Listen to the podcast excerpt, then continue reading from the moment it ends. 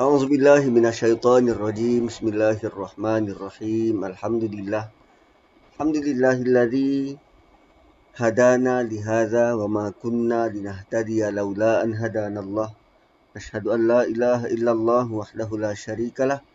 ونشهد أن سيدنا ومولانا محمدا عبده ورسوله. اللهم صل وسلم وبارك على محمد وعلى آل محمد كما صليت على إبراهيم وعلى آل إبراهيم في العالمين إنك حميد مجيد السلام عليكم ورحمة الله وبركاته ولما توجه تلقاء مدين قال عسى ربي أن يهديني سواء السبيل Nabi Musa mula merongkak me, me, me, apa me, merangka eh apa melangkah melangkah keluar daripada Mesir dan menuju ke satu destinasi yang Allah tetapkan. Dan destinasi tersebut sebagai Madian. Mengorak langkah. Ha, tu nak nak sebut tadi tu mengorak langkah. Dan um, pada ayat 23 Allah sudah pun sampaikan Nabi Musa ke Madian. Allah sudah pun sampaikan Nabi Musa ke Madian tanpa diperinci apa yang berlaku in between, apa berlaku tengah jalan, apa kesusahan, mungkin kesulitan. Um, kenapa Allah tak cerita? Wallahu alam. Apa pun moralnya adalah um, kita kita hidup ni atas um, uh, diuji dengan kapasiti dan kesusahan masing-masing. Jadi um, uh, bila kita tak cerita kesusahan kita, bila orang tak cerita kesusahan dia, bukan bermaksud dia menerimanya dengan uh, bentangan kapet merah. Setiap individu dia ada cerita uh, struggle dia tersendiri.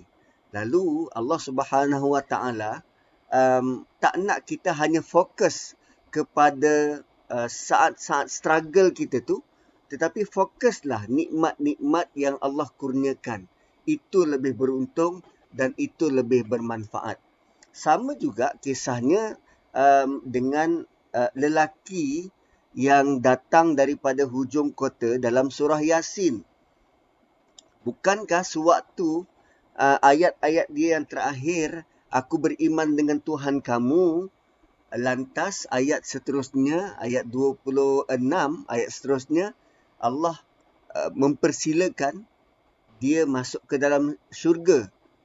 Uh, so uh, apa yang berlaku in between sewaktu dia bar, di barzakh, sewaktu di padang mahsyar, sewaktu setelah dia mengungkapkan perkataan itu lalu dia dipukul dan dibunuh yang itu tu hanya um, laluan hidup yang mencabar tetapi tidaklah menjadi main topik untuk uh, apa nama menjadikan kita lemah semangat dan tak nak meneruskan perjuangan. Bayangkan kalau Allah detailkan segala bentuk kesusahan itu, ada antara kita yang mula menarik handbrake, ah, aku tak naklah jadi macam ni, baik aku jadi seperti mana yang sekarang ni, biasa-biasa saja, jadi aku tidak diuji dengan begitu Uh, besar dan uh, apa nama um, uh, keras dari Allah Subhanahu Wa Taala. So ayat 23 walamma warada ma amadian ketika dia sampai ke telaga ataupun ketika dia mula menghirup air di Madian. Jalan dah seminggu tanpa makan, minum pun ala kadar dan sampai di Madian dia dapat berjumpa dengan sumber air, telaga mungkin, sungai mungkin, wallahu alam, tapi dia dapat hirup air di Madian. Walamma warada ma Madian. Wajada alaihi ummatan minan nas. Dia dapati bersama-sama dia menghirup air, uh, dapatkan air daripada telaga tu, ada sekumpulan manusia. Wajada alaihi ummatan minan nas ada sekumpulan manusia yaskun memberi minum memberi minum binatang ternak masing-masing yaskun wa wajada min dunihim imra'ataini tazudan dan dia dapati selain daripada kelompok mereka itu, ada dua orang wanita yang sedang struggle menarik kambing. Bayangkan tuan-tuan, kambing tu dah haus. Ha, apa nama ulama tafsir menggambarkan mereka ini berada di atas bukit, kambing tu dah haus, kambing tu nak turun. Dua orang wanita ni struggle tengah berlawan dengan kambing. Tazudan, ha, apa nama sedang menahan kambing-kambing dia. Ha, uh, bertalik tari, bertalik bertarik tali dengan kambing-kambingnya. Kemudian Nabi Musa rasa pelik. Kenapa tak join sekali minum?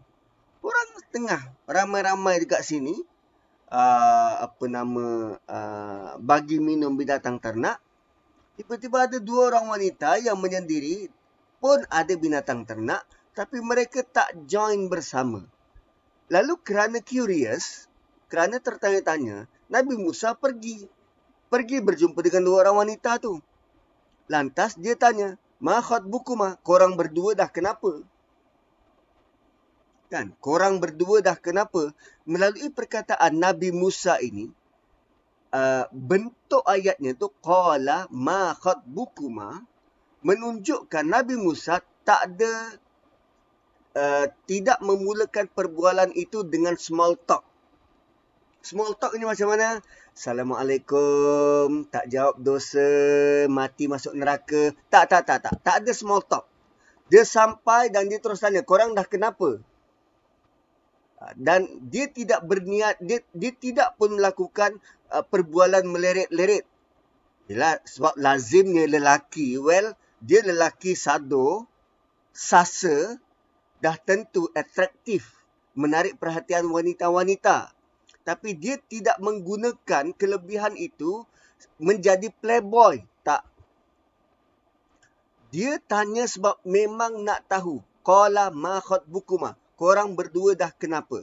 Lantas dua orang wanita ini menjawab, Qala ta la nasti hatta yusdira ri'a. Kami takkan bagi minum sehingga lelaki-lelaki itu, lelaki-lelaki manusia-manusia itu selesai memberi minum haiwan ternakan mereka. Wa abuna syaikhun kabir. Oh by the way, bapa kami telah tua.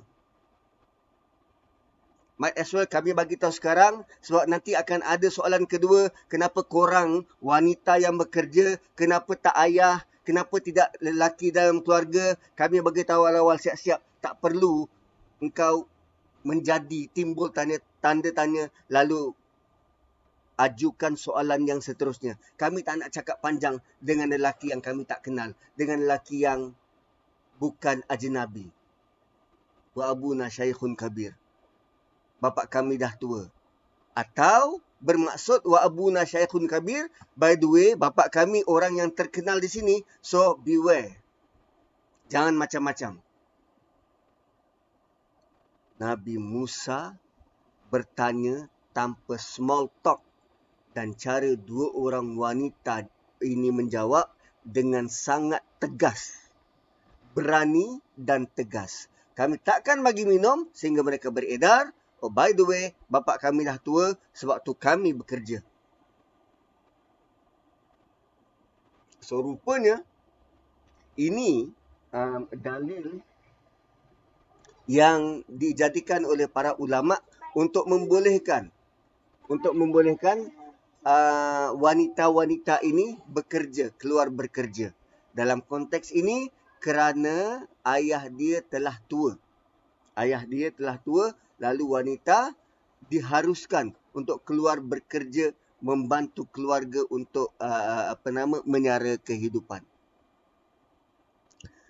Lalu Nabi Musa tanpa bercakap panjang dia ambil kambing-kambing tu fasaqalahuma dia ambil kambing-kambing itu dan dia beri minum lantas dikembalikan.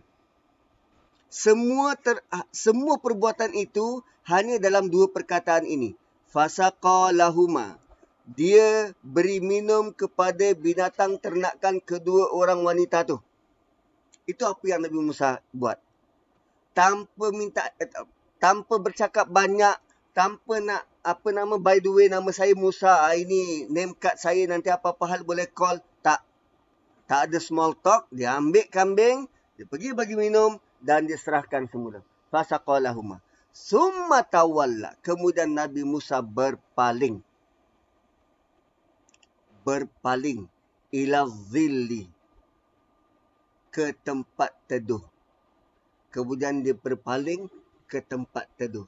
Tuan-puan saya dapat gambarkan. Tak tahulah uh, apa nama scene ini kalau kita dapat gambarkan ini adalah ciri-ciri lelaki macho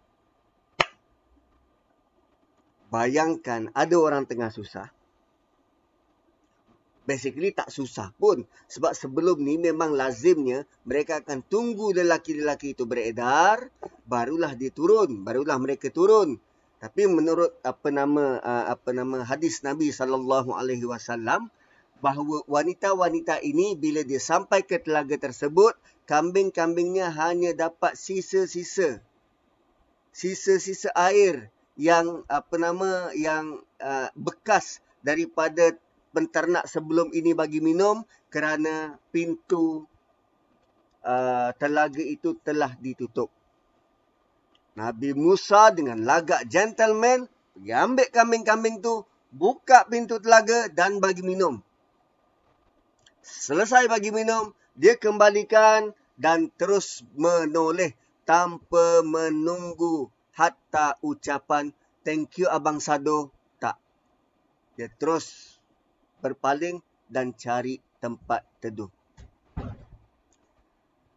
Lalu bila dia sampai ke tempat teduh, apa yang Nabi Musa buat? Dia berdoa. Faqala. Dia berdoa. Rabbi inni lima anzalta ilayya min khairin faqir. Dan doa ini doa yang keempat yang kita nak lihat dan doa ini sangat luar biasa. Kita boleh melihat doa ini dalam pelbagai dimension. Dimensi pertama, Rabbi inni lima anzalta ilayya min khairin faqir. Ya Allah, aku sungguh-sungguh aku sungguh-sungguh nak kalau-kalau ada peluang untuk aku buat baik, tolonglah tunjuk. Itu maksud pertama. Sebab itu sampai kematian walaupun dia dah mengharungi perjalanan satu minggu berjalan kaki daripada Mesir sampai kematian dia dia hanya dapat hirup air dan bila dia nampak ada perkara pelik, ada benda yang dia boleh bantu, dia tak cakap banyak terus bantu. Basically kalau kita sampai ke satu tempat yang asing buat kita. Berlaku sesuatu. Ah, aku tak mau campur. Ini urusan korang. Aku orang luar. Mind your own business. Tapi Nabi Musa tak buat begitu. Malah doanya adalah Rabbi inni lima anzalta ilayya min khairin fakir. Kalau ada lagi kalau ada lagi peluang-peluang untuk aku berkhidmat aku sangat berharap. Itu dimensi pertama. Dimensi kedua. Rabbi inni lima anzalta ilayya min khairin fakir. Wahai Tuhanku, sungguh aku sangat berhajat kepada sebarang rezeki pemberian yang engkau beri. Ya Allah, aku sekarang tak ada apa-apa. Aku sangat perlu kepada bantuanmu. Ya Allah, aku sekarang tak ada apa-apa aku sangat perlu kepada bantuanmu. Nabi Musa sebatang kara. Nabi Musa tak ada rumah. Nabi Musa sedang lapar. Nabi Musa tak ada kerja. Nabi Musa tak ada tempat berteduh. Dia mohon pada Allah. Sedangkan dia ada peluang boleh cakap dengan manusia-manusia waktu dia tengah minum tadi. Bang, saya orang kat, orang baru kat sini bang. Abang boleh tolong ke saya? Kalau kalau ada apa nama, ada kerja-kerja kosong ke, tempat-tempat menginap ke, abang boleh tolong ke? By the way, saya daripada Mesir bang. Bukan dia jumpa ke? Bukan dia jumpa pengembala-pengembala kambing ke sedang bagi minum? Kenapa dia tak tidak tidak ungkapkan permohonan tu? Malah dia jumpa dengan dua orang wanita, dia tolong wanita tu. Dia boleh kata, eh, Aku dah tolong ni takkan tak ada apa-apa. Nabi Musa mendahulukan Allah untuk memohon sebarang bentuk bantuan. Rabbi inni lima anzalta ilayya, ilayya min khairin faqir. Aku tak ada apa-apa. Bantulah aku. Aku sangat perlukan kepada bantuanmu. Itu dimensi kedua. Dimensi ketiga. Rabbi inni lima anzalta. Perkataan anzalta ni past tense. Perkataan anzalta ni past tense. Maksudnya telah turunkan. Telah turunkan. Wahai Tuhanku, sungguh apa saja yang telah engkau turunkan buat aku, aku sangat berharap. Apa saja yang engkau telah turunkan pada aku daripada sebarang bentuk kebaikan, Ya Allah, aku sekarang ini, aku rasa sangat bersyukur. Aku sampai ke Madian. Aku sebelum ni jadi anak raja. Aku sebelum ni pernah nikmati banyak nikmat. Engkau selamatkan aku dalam perjalanan. Engkau selamatkan aku daripada Fir'aun. Ya Allah, waktu inilah aku nak bersyukur padamu. Banyaknya dah nikmat yang kau beri pada aku, Ya Allah. Dan sekarang aku nak bersyukur padamu apa saja yang telah engkau berikan kepada aku, aku bersyukur. Itu dimensi ketiga. Dia tak ada apa-apa sebatang kara. Tak ada kerja, tak ada rumah, tak ada makan. Dan dia masih boleh mengungkapkan doa atas dimensi, dimensi kesyukuran. Tuan-puan, orang yang baru dilanda banjir. Rumah dia total loss. Rumah dia total loss. Antara orang yang berpeluang untuk ungkapkan rasa syukur atas kehilangan adalah mereka-mereka yang dilanda banjir, rumah total loss. Ya Allah, selama ni engkau beri aku peluang untuk rasai kemewahan, keselesaan dalam rumah ini perabot-perabotnya, peti aisnya, mesin basuhnya. Kau engkau titipkan aku peluang itu untuk rasa. Dan sekarang engkau cabut semuanya daripada aku agar aku kembali kepadamu. Lain tuan-tuan, lain. Doa ini lain.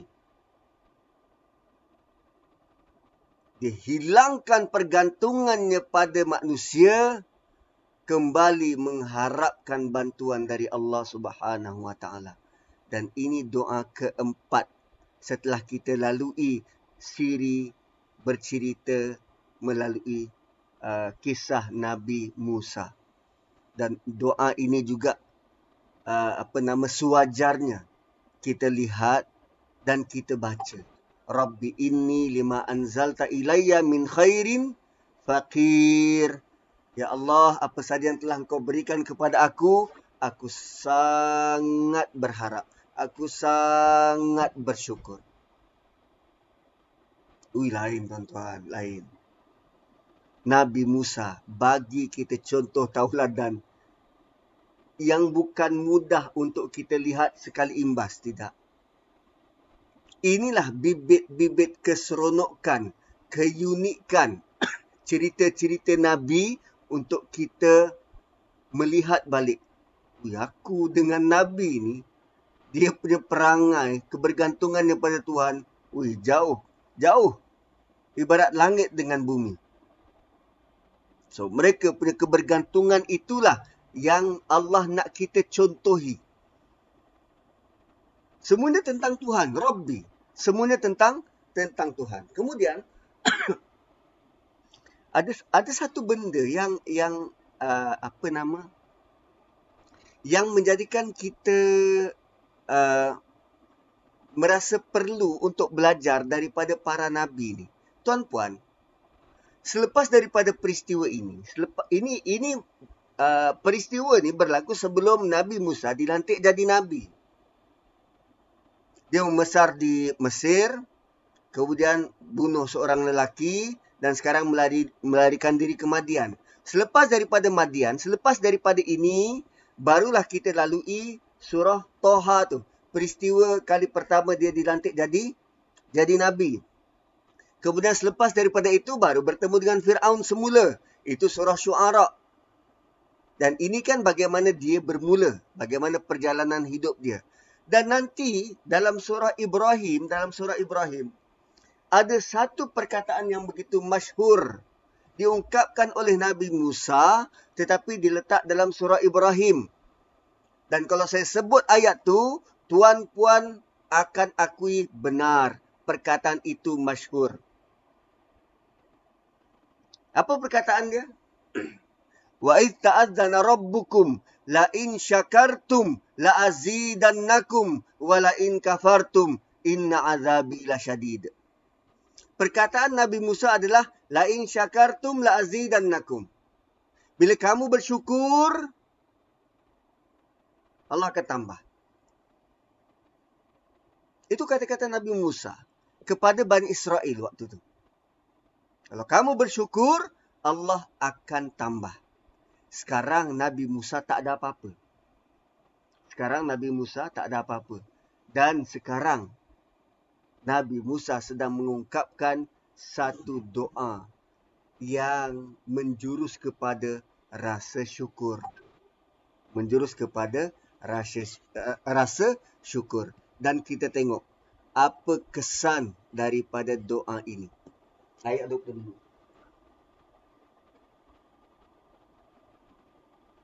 Ha, sebab orang rumah dah buatkan kopi. So saya kena ambil dan minum. Kan kalau tak minum, there is no coffee. Okay.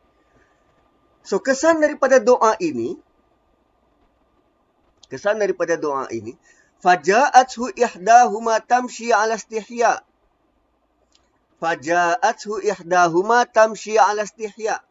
Dan tak lama selepas itu datang salah seorang daripada dua orang wanita. Tadi dia jumpa dua orang wanita, sekarang salah seorang dari dua orang wanita itu datang menuju kepada Musa malu-malu. Berjalan malu-malu. Tuan-puan, Allah boleh saja dat, uh, datangkan cerita seorang perempuan datang ke arahnya. Lalu jemput Musa ke rumah. Boleh. Asalnya tadi mereka berdua tapi ini salah seorang. Kenapa tak datang berdua? Kenapa seorang aja? Dan tadi waktu berdua, ui, bukan main confident jawab dengan Musa. Kami tak akan bagi minum. Sehingga mereka beredar. Oh by the way, ayahanda kami tua. Confident. Tapi bagaimana, macam mana boleh datang dalam eh, datang berjalan malu-malu? Kenapa tiba-tiba diselitkan cara berjalan? Kan? Kenapa tiba-tiba Allah selitkan cara dia berjalan dan cara dia berjalan malu-malu?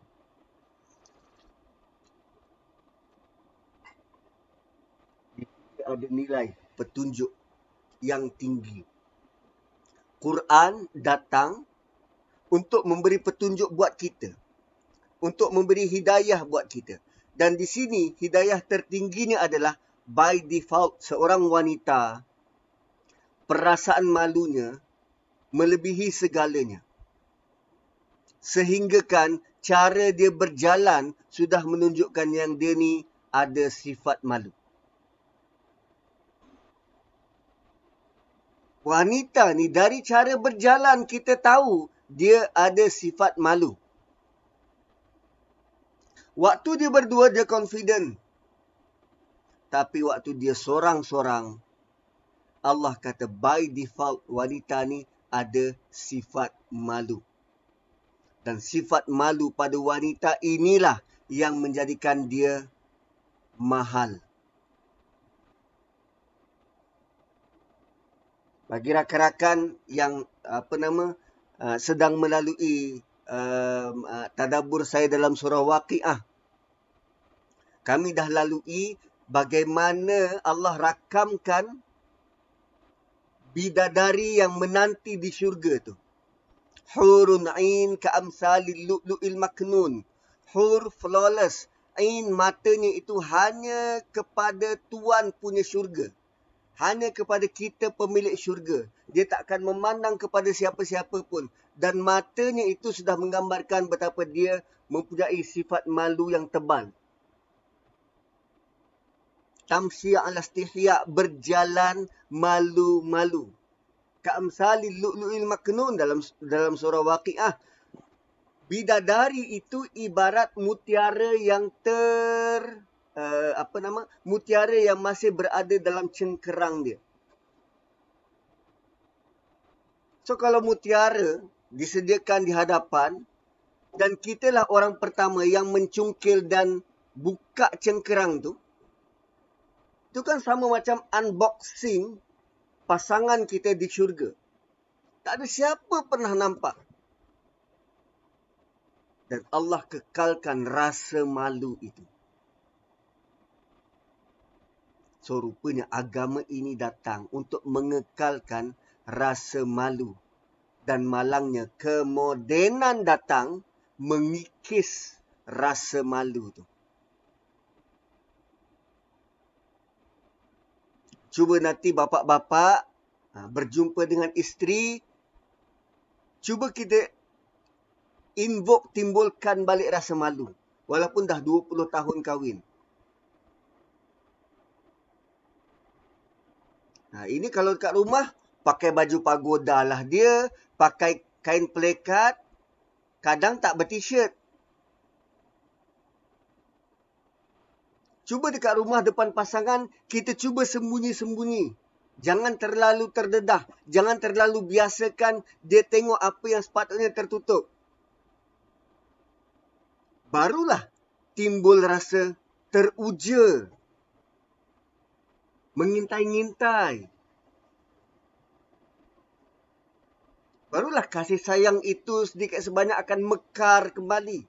Tamsi ala stihya. Dan kenapa dia datang seorang? Nanti kita tengok. Kenapa dia datang seorang?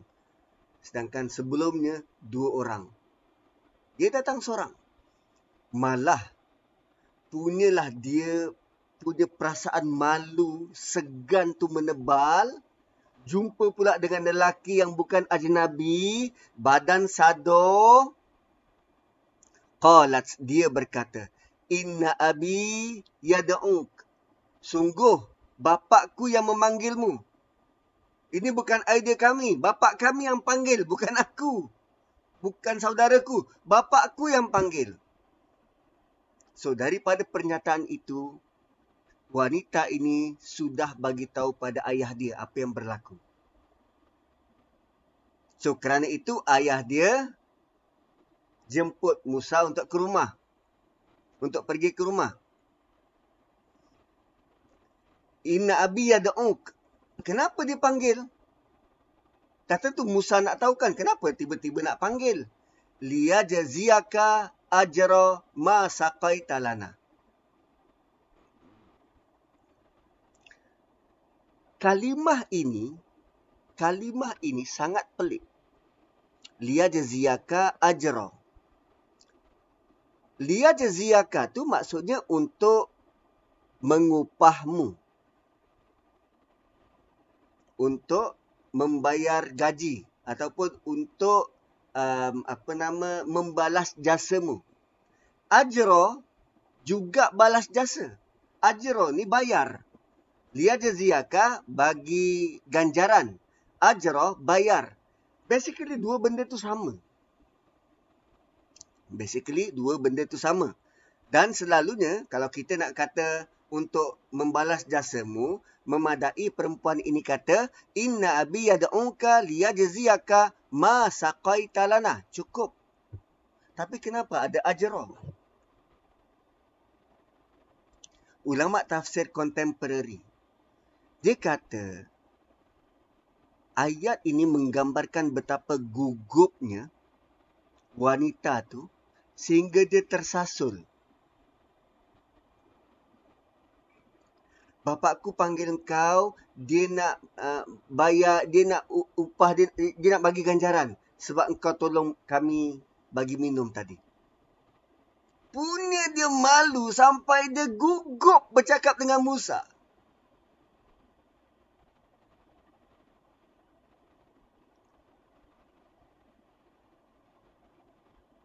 Dan bayangkan tuan-puan.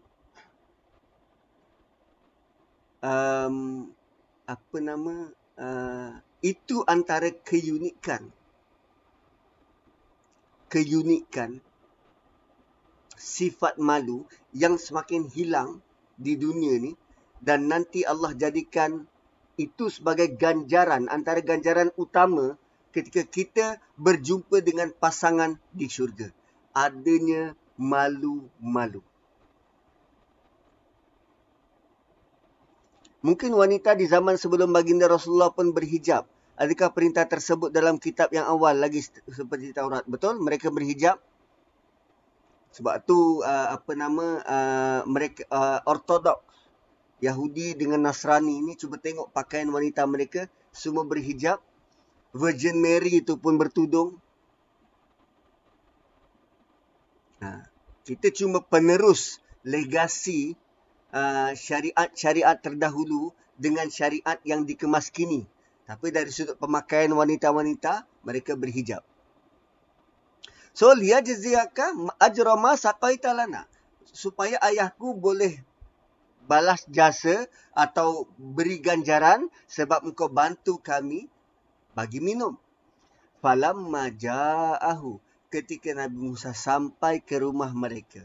Wa qassa alaihi al-qasas. Dan dia bercerita detail seluruh perjalanan hidup dia. Wa qassa alaihi alqasas. Dan dia cerita satu persatu apa yang berlaku. Dia ni siapa datang dari mana. Setiap satu dia cerita satu persatu. So momen itu scene tu Allah hanya sebut dalam bentuk satu ayat pendek falamma ja'ahu bila dia sampai ke rumah bertemu dengan bapa dua orang wanita tu dan mereka pun berborak. Bila dah berborak, Nabi Musa cerita satu persatu daripada awal sampailah dia boleh hadir ke Madian. Lalu respon orang tua tersebut, respon bapa orang tu, bapa dua orang wanita tu, qala la takhaf. Dia kata pada Nabi Musa, jangan takut. La takhaf, jangan jangan takut. Dan seterusnya dia kata najau taminal qaumiz zalimin. Engkau selamat dari kaum yang zalim. Engkau selamat dari kaum yang zalim. Tuan-puan, dalam ayat ini tidak disebut siapa nama orang tu dia Syuaib ke, Nabi Syuaib ke, tak tahu, tak sebut. Dan kalau kita, uh, apa nama, uh, maklumat yang kita dapat, uh, dia ni Nabi Syuaib, dan Nabi Syuaib punya anak dua orang, salah seorangnya nanti akan dikawinkan kepada Nabi Musa. So basically Nabi Syuaib bukan sezaman dengan Nabi Musa. So pendapat yang lelaki ini adalah Nabi Syuaib adalah tertolak.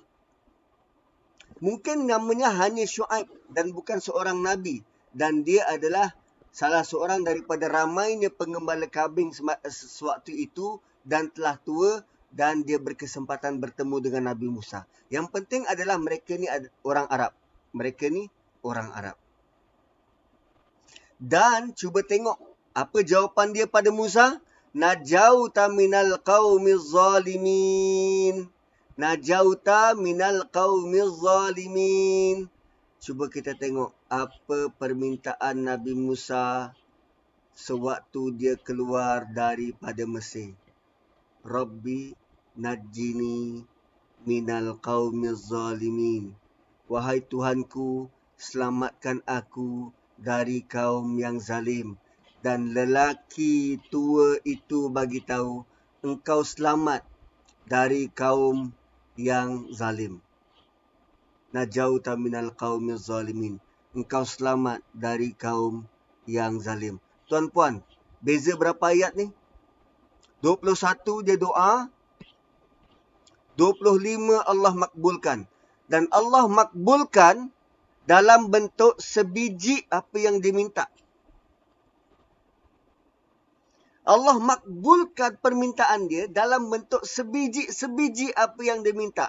Aku nak selamat dari kaum yang zalim. Engkau selamat dari kaum yang zalim.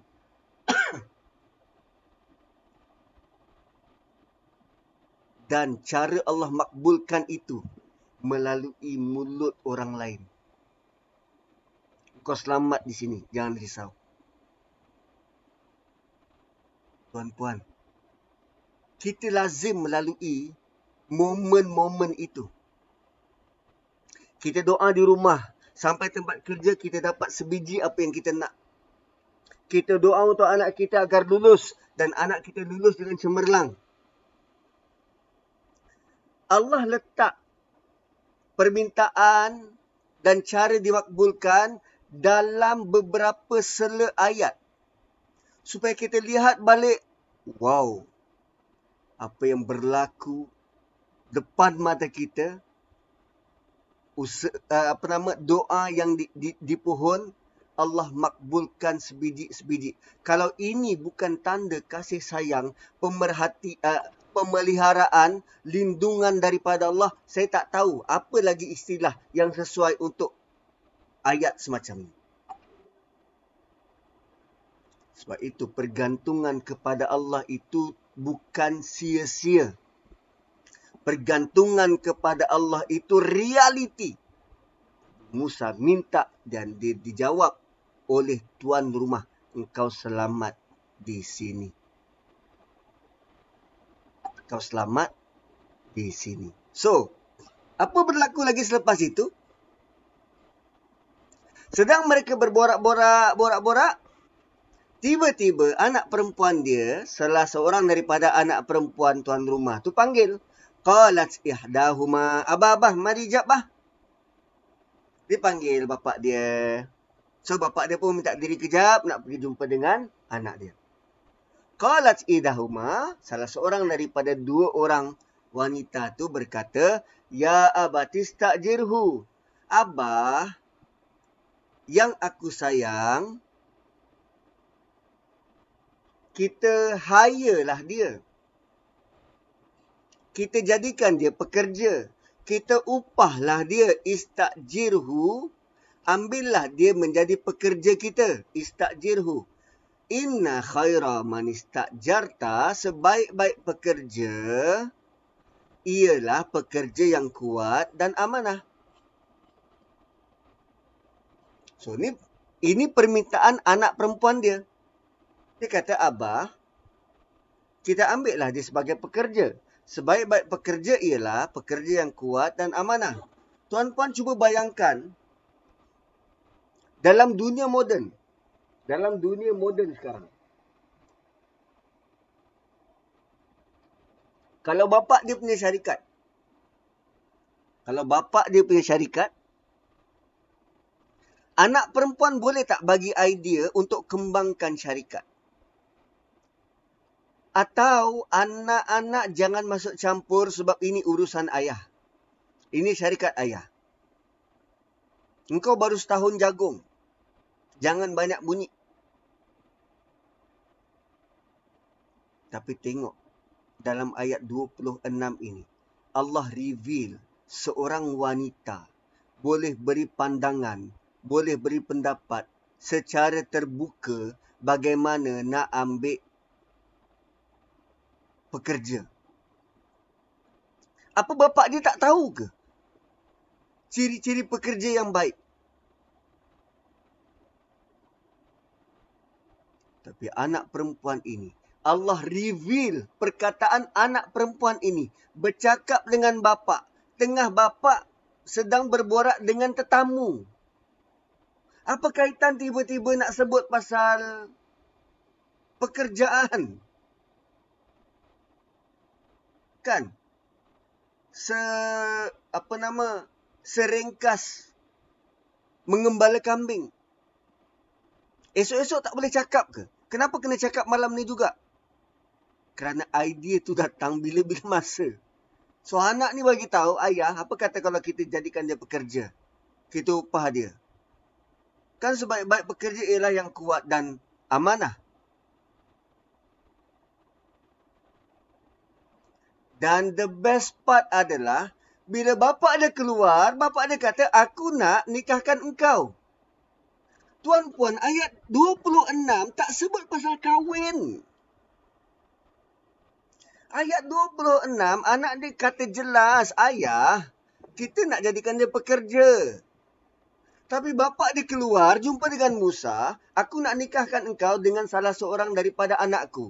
Qala inni uridu an unkihaka ihdabnataini hatain ala an ta'jurani sebagai ganjarannya sebagai balasannya maharnya engkau kena bekerja dengan aku 8 kali haji samania hijaj 8 kali haji. Dia tak sebut 8 tahun tapi 8 kali haji. Allah nak bagi tahu kita mereka adalah orang Arab dan waktu itu memang selalu pergi ke Mekah untuk buat haji. Dan Nabi Musa tahu benda tu. Sepanjang dia hidup di Madian.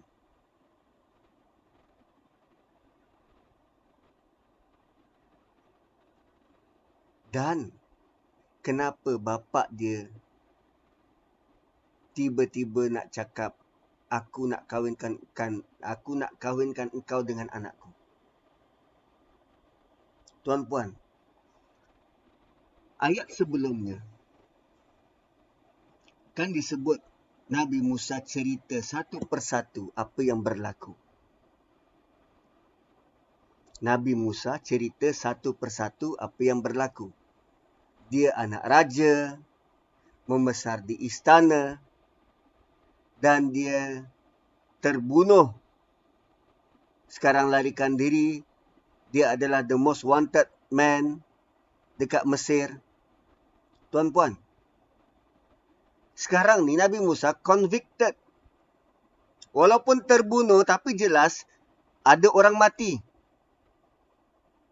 Convicted. Kalau kata tak ada lelaki yang baik dalam kampung mereka, lelaki-lelaki itu hanya mengusik-ngusik anak dari orang. Tak ada sampai bunuh orang. Nabi Musa convicted murderer. Melarikan diri. Tuan-puan kalau datang banduan ke rumah kita nak meminang anak kita. Kita bagi? Betul accidental. Tapi mati tak orang tu? Mati. Sejauh mana Nabi Musa boleh bagi jaminan saya memang betul-betul tak sengaja. Ada bukti. Banduan datang rumah kita. Solat istikharah. Mana ada sebut pasal solat ni dekat sini ni? Tak ada. Tak ada. Tak ada solat ni dekat sini. Tapi tiba-tiba bapak dia keluar dan nak kahwinkan. Suatu tuan-puan yang berunding dengan Musa adalah bapa bukan mak. Kalau mak, hei, engkau terbunuh orang. Dan tak nak, tak nak, tak nak, tak nak aku, aku tak nak. Yang berunding dengan Nabi Musa siapa? Bapa. Bukan mak. Kalau mak yang berunding ni, saya rasa dia keputusan berbeza. Tapi yang berunding adalah bapa. Tak ada pun figura mak. Dan Musa pula datang as a gentleman. Dia bagi tahu satu persatu sejarah hidup dia. Jumpa dengan bakal mertua. Jumpa dengan bakal mertua. Tuan-puan, saya nak highlight begini. bapa yang tua ini ikatan dia dengan anak, hubungan dia dengan anak perempuan dia dua orang ini sangat superb. Dia bukan sekadar ada anak perempuan, ah, pandai-pandai kau lah nak hidup. dia sangat memahami anak perempuan dia. Cuba tengok jalan cerita ini. Satu hari dua orang anak perempuan dia balik awal. Sebab lazimnya dia balik bukan waktu ni. Kerana dia nak bagi minum, terpaksa tunggu orang lain bagi minum dulu haiwan. Barulah dia ambil second trip dan dia akan balik lewat. Tapi hari ini dia balik awal. Dan dia pelik. Kenapa balik awal hari ni? Maka anak perempuan dia cerita, Abah tadi ada seorang lelaki. Entah siapa tapi badan sado. Bodi ketak-ketak. Tolong kami untuk bagi minum. First point trigger. Lelaki tolong korang bagi minum. Ah, ini luar biasa. Tak pernah berlaku. Selama ni lelaki dalam kampung ni tak pernah tolong pun. Tak pernah ambil tahu pun. Satu. Tapi bah, lepas dia tolong kita orang, bah, dia langsung menoleh, mencari tempat teduh. Dan kami pun balik. Tak sempat nak ucap terima kasih. Second point. Kemudian, bapa dia arahkan, ah, kau, kau pergi jemput dia. Bukan berdua, bah. Cukup satu orang. Sebab dia ni Aku nak tengok dia betul jujur atau saja main-main. Pergi seorang. Selamat. Dan balik bersama lelaki itu. Third point. Pergi seorang. Sepatutnya dia hantar dua orang anak dia. Tapi dia hantar seorang sebab dia sangat percaya cerita anak perempuan dia. Dan aku confident kalau kau pergi seorang pun, kau selamat dengan lelaki itu. Dan poin keempat, bila Nabi Musa sampai, dia cerita detail apa yang berlaku. Tapi dia sudah ada tiga hujah. Tiga bukti utama Nabi Musa orang yang dipercayai. Nabi Musa orang yang dipercayai. Tuan puan, kalau nak pilih menantu, tolong perhati gerak geri tingkah laku. Selari tak percakapan dengan perbuatan. Anak kita kadang bercerita, dia kawan dengan ini, dia kawan dengan ini. Jangan take for granted cerita-cerita itu. Dari cerita mereka, kita juga boleh build their confidence. Uh, apa nama? uh, salurkan maklumat supaya mereka dapat buat pilihan yang tepat. Dan yang kelima, bila anak perempuan dia kata, upahlah dia sebab sebaik-baik orang yang kita beri upah adalah lelaki yang kuat macam abang tu. Al-Qawi ada alif lam. Kuat macam abang tu dan amanah macam orang tu. Macam abang tu. So tahulah si bapa anak dia suka Nabi Musa. Tanpa anak dia perlu sebut, tanpa anak perempuan dia perlu cakap pun. Tapi bapa ini bapa yang sangat rapat bonding dengan anak, sangat memahami, sangat boleh baca apa yang anak perempuan dia cakap. Tuan-puan, lelaki nak faham wanita, satu dalam sejuta, tuan-tuan. Saya kadang pun tak faham. Orang rumah saya nak apa sebenarnya? Bang, jom kita makan kat luar. Ah boleh. Nak makan apa? Ikut abang lah. Ah itu itu biasa. Ikut abang ah itu biasa. Kan nanti kalau saya pilih, ah tak nak lah ni, asyik-asyik ini. Ah pilih yang ni, ah pedas sangat. Tak nak. Walhal dia yang kata ikut saya kan.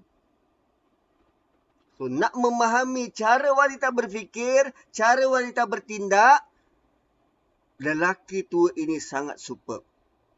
Hanya dengan anak dia kata, kita hire orang yang macam lelaki itu dan amanah macam lelaki itu.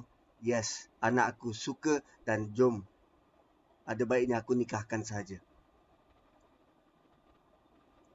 Tapi nak membina hubungan seakrab ini antara ayah. Walaupun ayah dia tahu lelaki ini latar belakang dia, dia pernah bunuh orang. Dia wanted. Tapi dia beri jaminan setelah apa uh, bentuk akhlak yang kau tunjukkan pada aku dan anak aku, aku yakin you are the one. Engkau boleh dipercayai. So, Nabi Musa dia tunjukkan dulu akhlak tu, praktikal tu ditunjuk dulu keluarga ini melihat Nabi Musa, mengenali Nabi Musa dari sudut dia nampak akhlak yang berlaku, perilaku yang berlaku sebelum Nabi Musa cerita. Sebelum dia bercerita. So kalau nak pilih jodoh, kalau nak pilih menantu, minta dia tunjuk apa yang dia mampu buat. Mungkin pertemuan pertama. Awak suka anak saya? Suka? Okey, sekarang ni tahun 2022. 2027. Apa perancangan awak? 5 tahun dari sekarang. 10 tahun dari sekarang? 20 tahun? Betul, kita dulu tidak pun merancang macam tu. Tapi, adakah dia hanya hidup untuk waktu ini atau dia sudah merancang sesuatu untuk masa depan dia. Paling tidak kalau kau melihat bukan hanya di dunia ni, nanti di akhirat macam mana? Kau nak bawa anakku sekali ke atau macam mana? Atau kau nak pergi seorang? Apa pendapatmu tentang syurga? Apa pendapatmu tentang neraka? Pertimbangan tu perlu ada.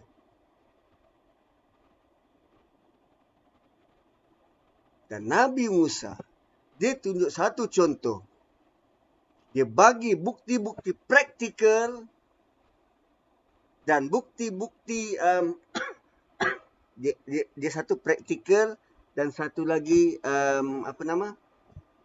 Uh, secara objektifnya bercerita dan akhirnya keluarga ini menerima kehadirannya. Dengan syarat kena bekerja 8 tahun, 8 kali haji Fa in atmamta kalau engkau nak tambah sepuluh, fa min indik terpulang padamu. Wa ma uridu wa ma uridu an asyqa alaik. Aku tak nak susahkan engkau. Satajiduni insyaallahu minas salihin. Insyaallah engkau akan dapati aku orang yang suka nak tambah baik. Suka nak tambah baik. Satajiduni insyaallahu minas salihin tuan-puan Nabi Musa selepas itu tinggal 8 tahun dengan mertua. So tak jadi kesalahan untuk tinggal dengan mertua 8 ke 10 tahun selepas kahwin.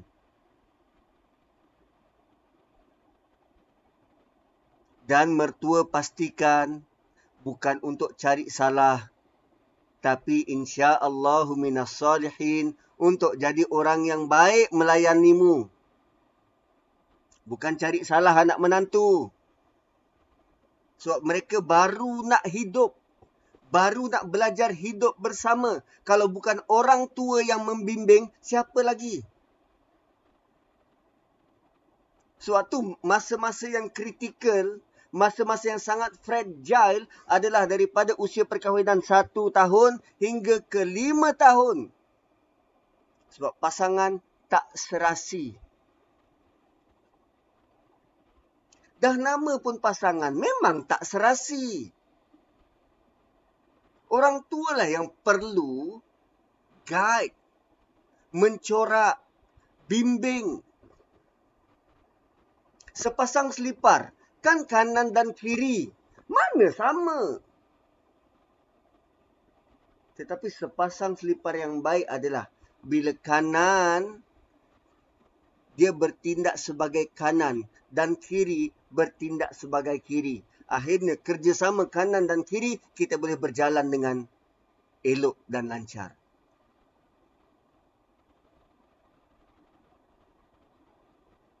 8 hingga 10 tahun Nabi Musa tinggal dengan mertua.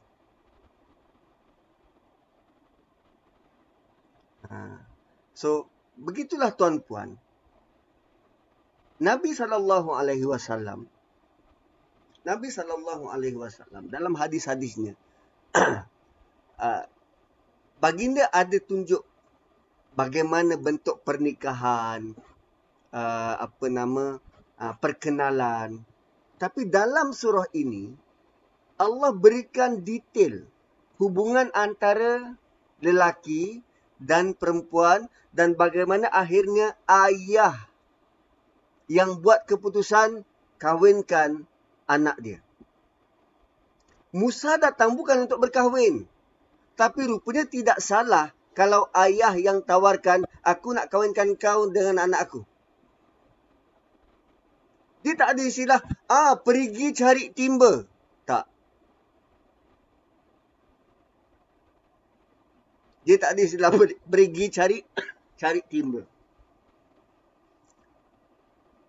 sebelum ni kita orang ada apa nama uh, uh, uh, pegawai masjid negara uh, dia dah meninggal tahun lepas Ustaz Kisamuddin Ustaz Kisamuddin dia pernah tawarkan pada mana-mana pegawai yang masih muda yang sanggup daripada masjid negara nak tak kalau aku kahwinkan korang dengan anak aku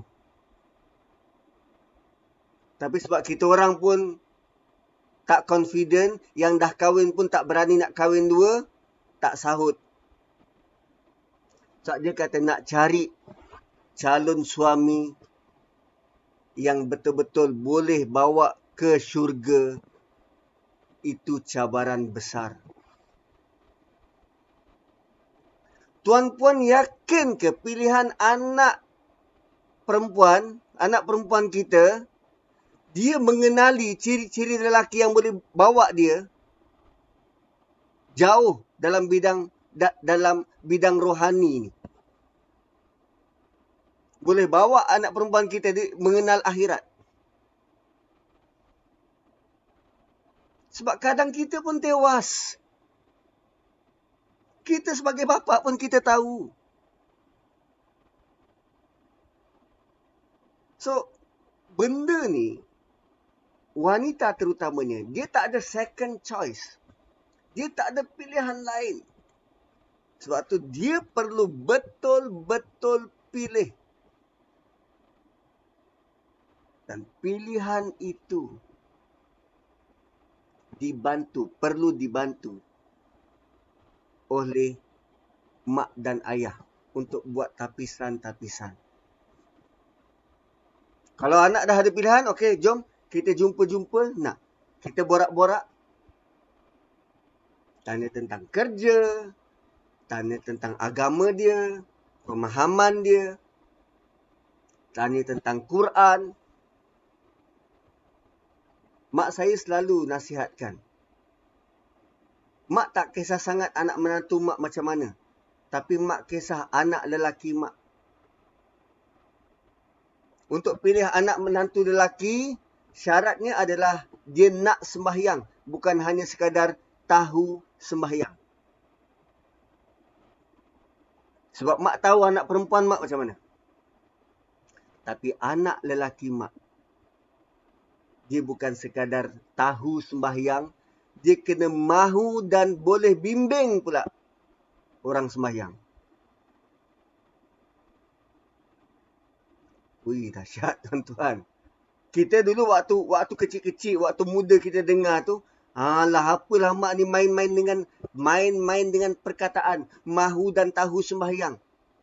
Rupanya bila kita sudah ada anak dan kita melihat realiti yang berlaku dekat keliling. Terutamanya berkaitan dengan solat dan sembahyang.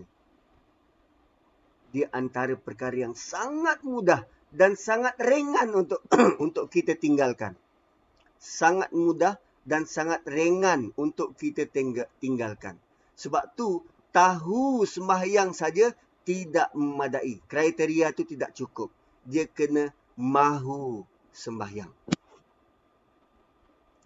Tuan-tuan dan puan-puan, petang ini kita lalui pengalaman Nabi Musa dan dia dapat uh, apa nama um, uh, berkahwin.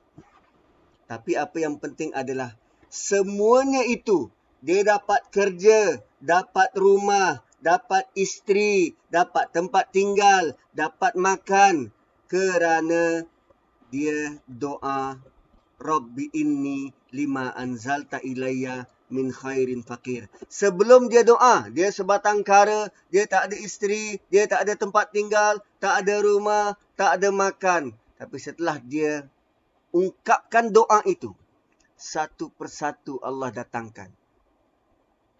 Itu impak besar bagi kesyukuran. Satu Nabi Musa dalam surah Ibrahim, dia kata kalau kau bersyukur, Allah akan tambah. Sebab aku sudah lalui. Aku bersyukur, Allah bagi aku satu. Dan satu lagi. Dan satu lagi. Dan satu lagi. Dan satu lagi. Paling penting, aku selamat daripada kaum yang zalim. Tuan-puan, kita bila melalui cerita-cerita semacam ini, kita rasa didakap oleh kasih sayang daripada Allah yang nakkan panduan, yang nakkan kita menerima panduan, pedoman dan tauladan. Agar kita tidak sukar untuk memilih mana intan, mana kaca. Kerana panduan itu sudah ada. Maka rasailah dakapan kasih sayang daripada Allah menerusi cerita-cerita semacam ini. Kita baca berulang kali, kita fahami berkali-kali agar nanti kalaupun kita masa kita dah dah apa nama dah lepas, kita dah berumah tangga, tapi sampaikanlah kepada mereka-mereka yang baru nak merancang untuk berumah tangga. Apa pedoman dan tauladan daripada kisah Nabi Musa? Moga-moga daripada kisah semacam ini, kita rasa yes, aku perlu buat sesuatu untuk hasilkan masyarakat yang benar-benar terpandu dengan wahyu daripada Tuhan yang satu. Barakallahu li wa lakum